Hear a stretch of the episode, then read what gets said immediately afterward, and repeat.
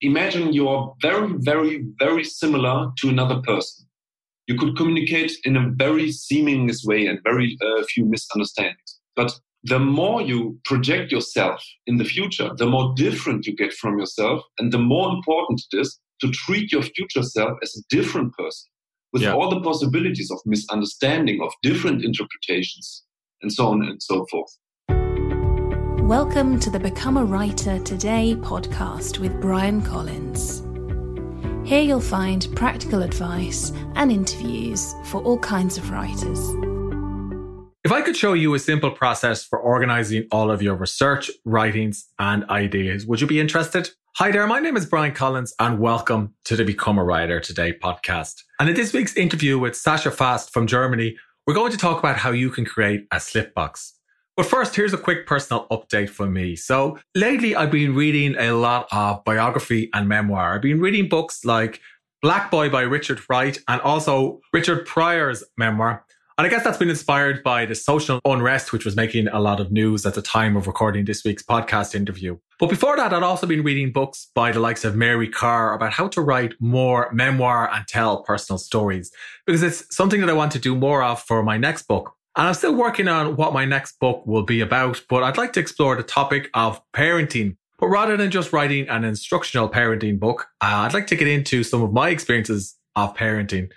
In case you don't know, I've got three small kids. Well, two small kids and one teenager. So I have a 18 or 19 month old baby. I have a nine year old daughter and a 14 year old teenager. So it's the full spectrum. So teenager, child and baby. And there's definitely lots of interesting things that happen with three kids. And it's a topic I'd like to explore in my next book. So I've written a series of articles about parenting and about some of the things that have happened when, you know, I've been raising three kids. And it's a bit different because normally I write about, you know, business, self-help or entrepreneurship and so on. So I guess I've been reading more memoir and more autobiography to see how the, you know, the masters of the craft do it. And of course, when you're writing a book, an important part of writing is the research process, particularly if you're writing nonfiction. And even if you're telling personal stories, it's still important to research.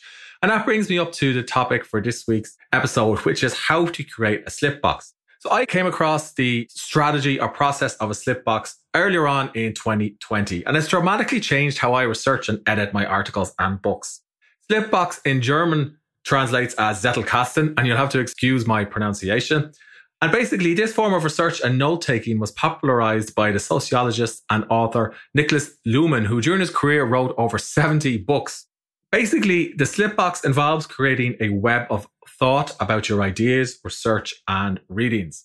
So what I'll do is I'll write five to 10 entries a day into my personal slipbox, which is a little bit like journaling. So I get up in the morning, write a 15 minute journal entry, and then I'll write five to 10 ideas based on a book I read or some articles that I've come across, or just some observations about things like parenting, which of course is the book that I'm working on. Now, a slipbox is relatively easy to create, provided you follow a few simple rules, which we'll explore in this week's interview. But basically, you just create one single entry in your slipbox per idea. And you can do this in Evernote, or you can do it in day one, or you can use pen and paper. Uh, there's also some dedicated slipbox apps, which this week's interviewee has created. You should also link your notes to each other. So that way you're building the web of thought that I've described. And you should use descriptive headings so that when you're going back through your notes and research, you can see what each entry in your slip box refers to. And of course, you can go back and rewrite them as well. And you should categorize your entries so that you have a way of organizing your ideas. Now, of course, there's a little bit more to it than that. And it took me a while to get my head around the concept. Uh, but then I came across a fantastic website about the entire process. And it's called zettelkasten.de. So that's Z E T T E L K A S T E N dot DE. And I encourage you to visit that site because there are real world examples about how you can create and use a slipbox along with some photos and imagery and so on. But I wanted to also speak to an expert on the topic, and I had the opportunity to catch up with Sascha Fast, who runs the website that I've just given you information about.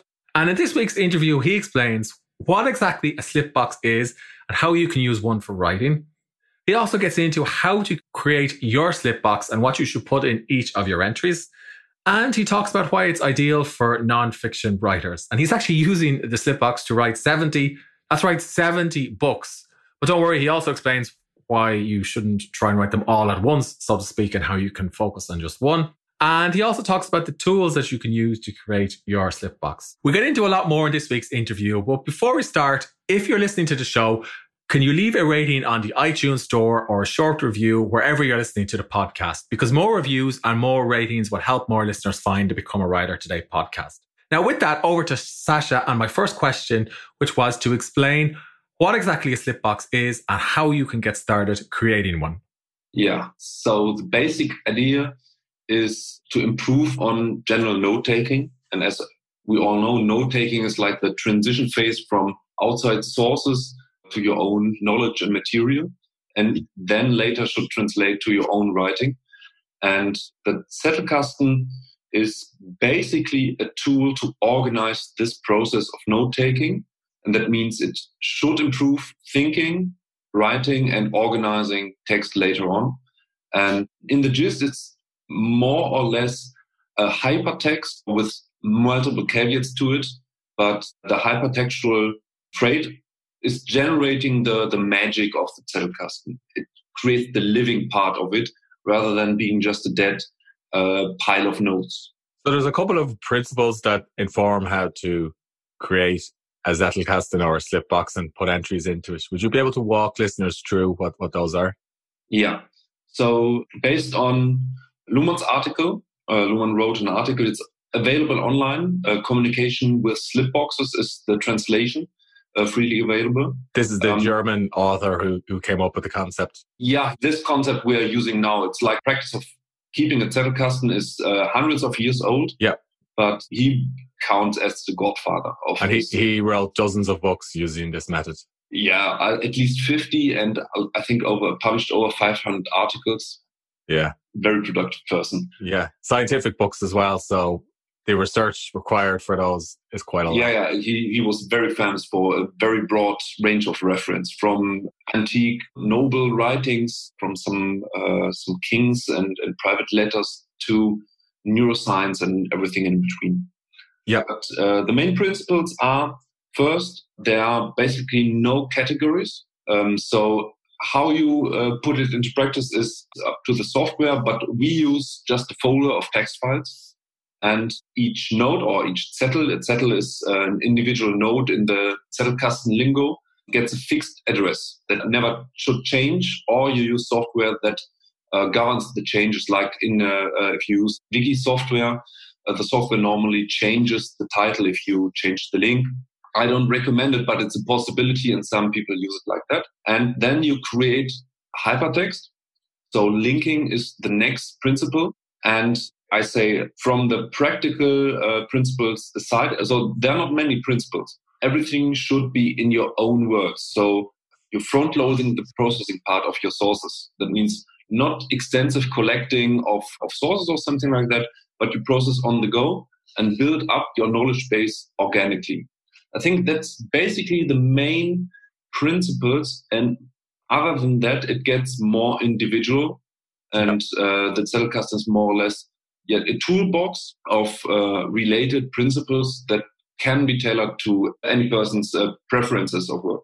I think you described why the method appealed to me so much because in the past I would research something or read an article and I would just save it all into a tool like Evernote and I would keep all the research and in Evernote. But then mm-hmm. I found it hard to sift through my my own notes versus the research. Whereas now what I'm doing is I just read something and rather than feeling like I need to save it all in a place, I'll just write a, a hundred word reaction to what I read. Mm. And then I'll just put the link to the source. And I'm actually using a journaling app for this, which is day one. Uh, mm. But I know you can use lots of different apps and I know you have an app you recommend. But that for me is, is the key differentiator between just putting everything into a large bucket, so to speak. Yeah, I think that's a perfect point to expand on because as far as I read it, most of the attention is put to the system itself, how to place links and, and various techniques that you can use with varying software solutions. But one of the main parts is the behavior that results from the interaction of the Zettelkasten. What you're describing is like a behavioral shift. It has nothing to do with the immediate, uh, with, the, with the Zettelkasten itself, because you could do it without a Zettelkasten and decide, okay, no, I don't collect as much and I process directly and just put it somewhere. But the Zettelkasten itself, it nudges you to better behaviors. It nudges you, for example, with the linking aspect. There's one rule for the Zettelkasten we applied is no node or node Zettel without a connection. So there are no orphan nodes. And this forces you to connect everything you learn to what you already learned. Yeah. And that's a behavioral thing. It's not it's not only part of the system, but it makes it changes you as a researcher and writer. That's definitely something I found helpful. It's also another principle I found helpful is that one idea per note or per entry rather than many ideas. Yeah, that's another rule, I should say, because it tracks down to what you want uh, to create. Because the one thought per note rule gives one note an address, so one thought has an address. So you can link thoughts uh, to each other. On the contrast would be something like Wikipedia. It's a hypertext yeah. and you can link to several texts, but not a web of thoughts, but a web of pages or yeah. web of excerpts you can do. For example, uh, the normal practice, I don't know how widespread it is, but in German uh, university, creating excerpts is one of the main staples. And if you create excerpts and each excerpt has, has an address, you create a web of excerpts. And that's a different thing from a web of thoughts. But we think in thoughts, obviously, a web of thought is what you want to create. It's not a web of pages. It's not a web of excerpts or uh, a category system or something like that. Web of thoughts is what you are or what you think, and that should reflect uh, to the note taking. Yeah, I like that. It's a nice metaphor, a web of thoughts. So when I create an entry, I mean, here's what I do. I mean, you can tell me if I'm doing it wrong. So I'll read a book about, let's say, managing money for a business or a book about writing advice. And I'll find a quote in the book that I think is particularly interesting, like two or three lines, highlight it, copy it into the Zettelkasten, and then I'll write 150 words about the quote and why I think it's important or useful. And then I'll, I'll put a link or I'll put a, the citation for the quote so I can find it again at the mm. bottom of the entry. And then at the very top, then I'll, I'll put a, I'll sum up the entry with kind of a verb or action statements, something like find power and repetition. So that was an entry mm. about mm. strength training that I had. Or another one I have is um, focus on asset allocation, not timing. So mm. that was an entry about financial management. And I've one here about writing, which is tie personal events to real world events. So mm. am I making any mistakes or is there another approach I should follow? No, it's, uh, it's quite the opposite because the basic problem with just collecting is you're not creating any knowledge. Information is dead. Like, yeah. Um, uh, for example, one could put the information like uh, making notes that we are now recording a podcast. But why is it relevant? Why is this information relevant? For a historian, for example, historian of the Zettelkasten method, it could be relevant because it's an historic event that takes place in the his history of the Zettelkasten.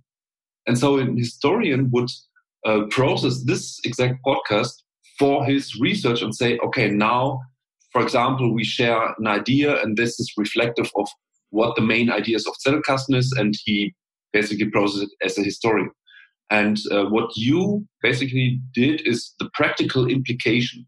So you took a piece of knowledge and connected it via the practical relevancy. Yeah. And so anything you process should have some relevance and the connection make it more easy to, to see the relevance. So what you did is taking note and processing a relationship to you. So you read a piece of information and it's relevant because this is the implication and it can be formulated like a rule. Do this or do that. And if you connect it to another node, you could, uh, for example, say, okay, this node is relevant or this Zettel is relevant to the other node because of this. For example, you could summarize, or let's say you have a piece of uh, writing advice, for example, tie historical events to personal events. And you can have something similar or uh, another note about uh, the strangeness of similar patterns, like the web of veins looks similar like the web of on leaves or like uh, trees or something.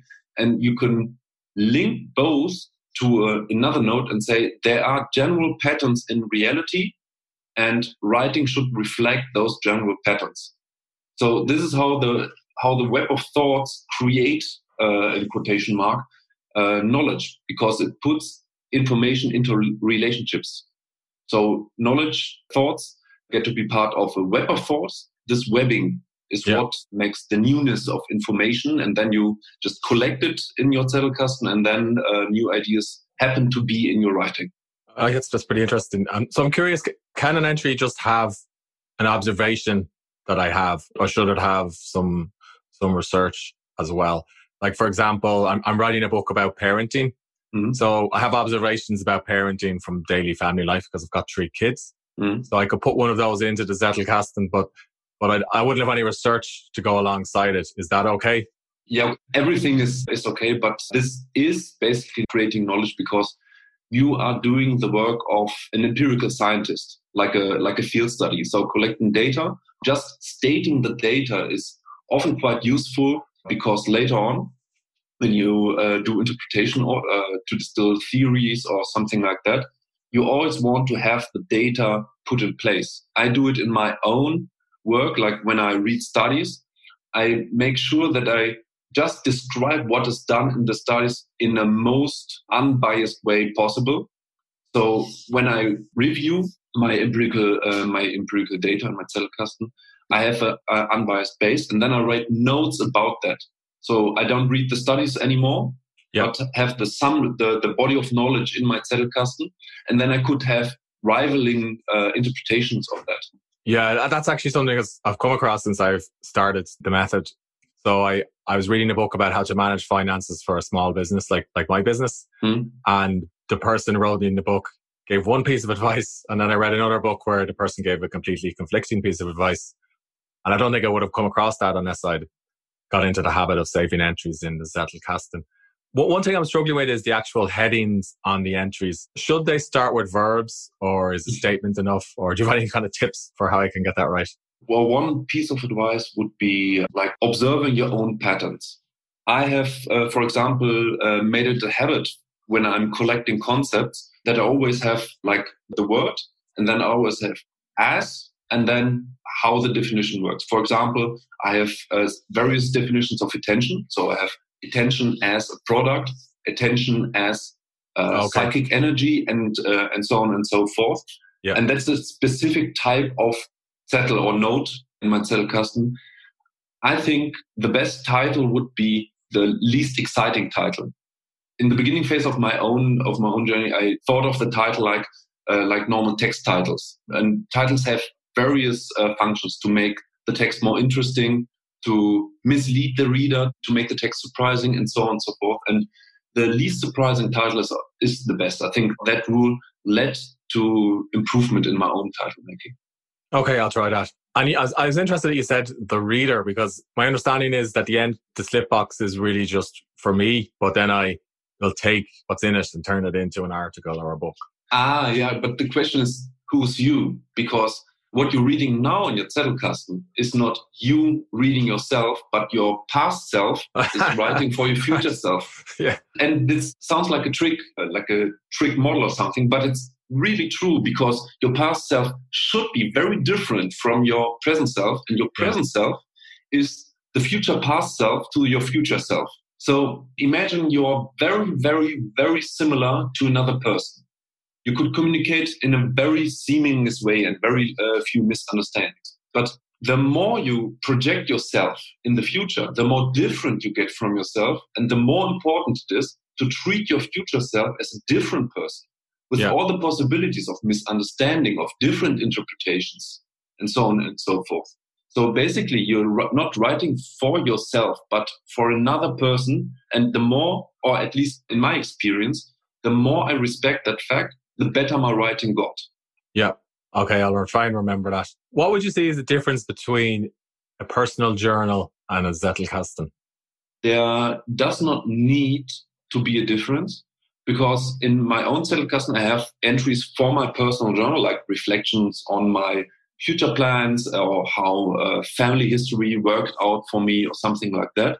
And there, of course, there are links to many other departments in my Zettelkasten. For example, I've, for my work, I've extensive, done extensive research on uh, psychology and change, personal change and behavioral things and something like that. And in my Zettelkasten, I have links. I have links from, for example, some habit formatting and experience with my grandfather and something like that.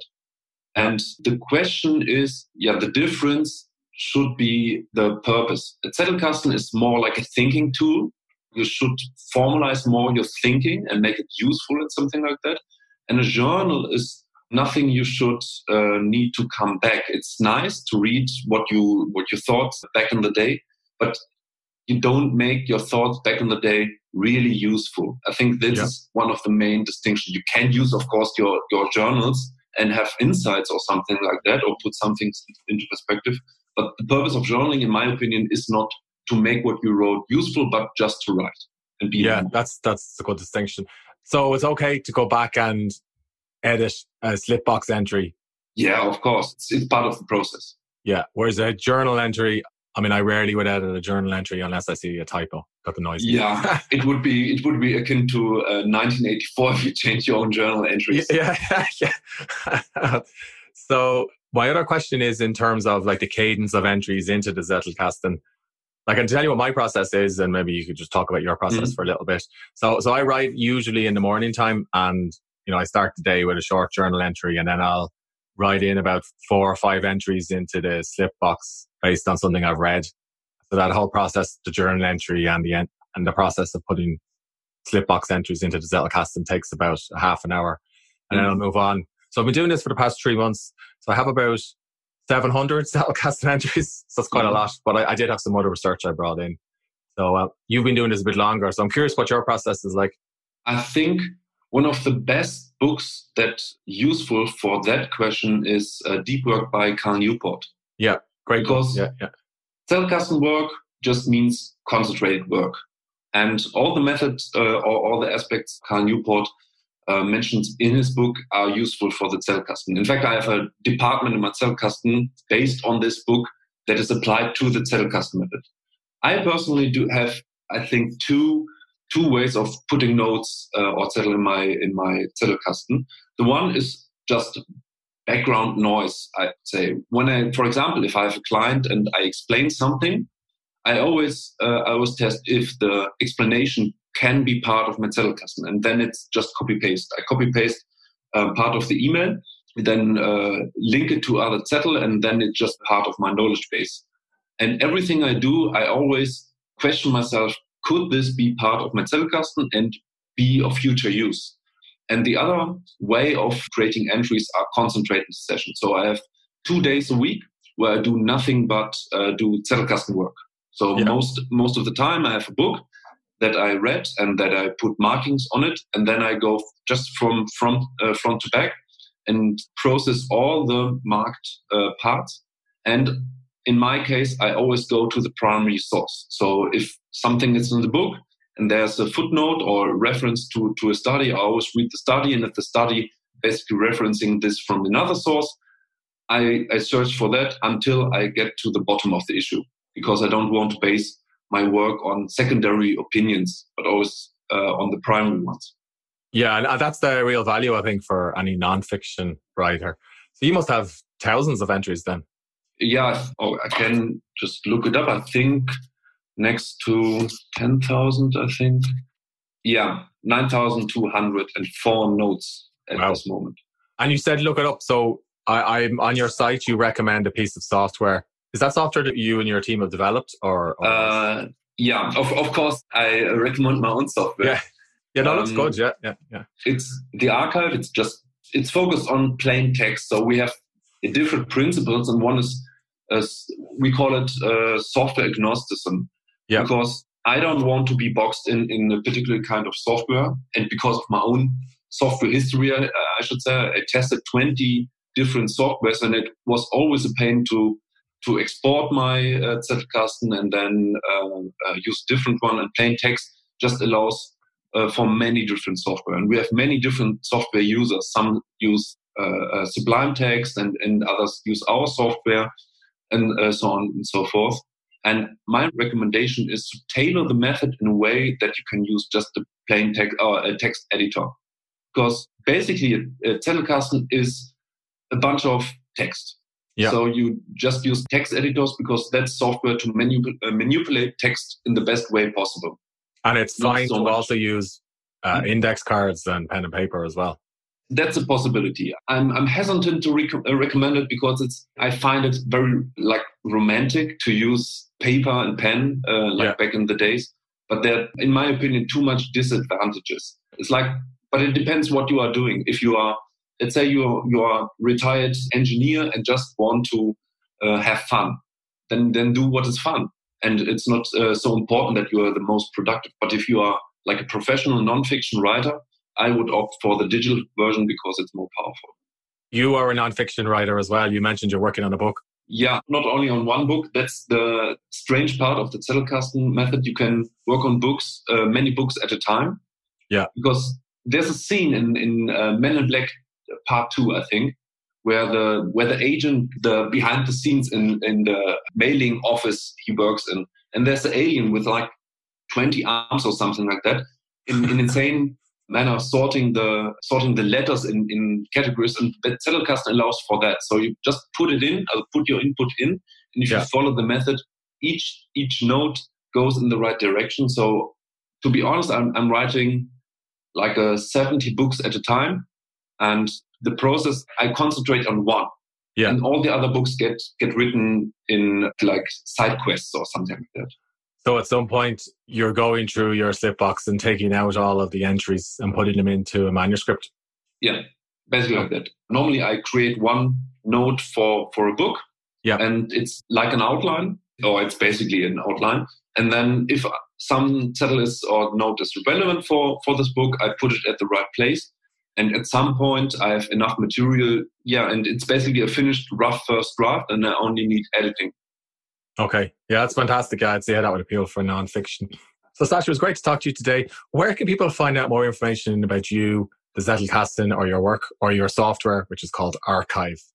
The, the main place is zettelkasten.de. And uh, we have a great community you can be part on and talk to other like minded people about the method. Yeah.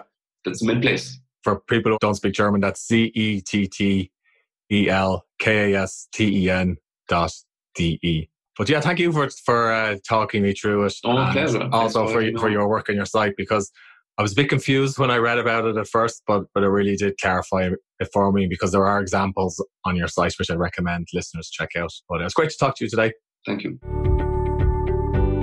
I hope you enjoyed this podcast episode. If you did, please leave a rating on the iTunes store. And if you want to accomplish more with your writing, please visit becomeawritertoday.com forward slash join and I'll send you a free email course. Thanks for listening.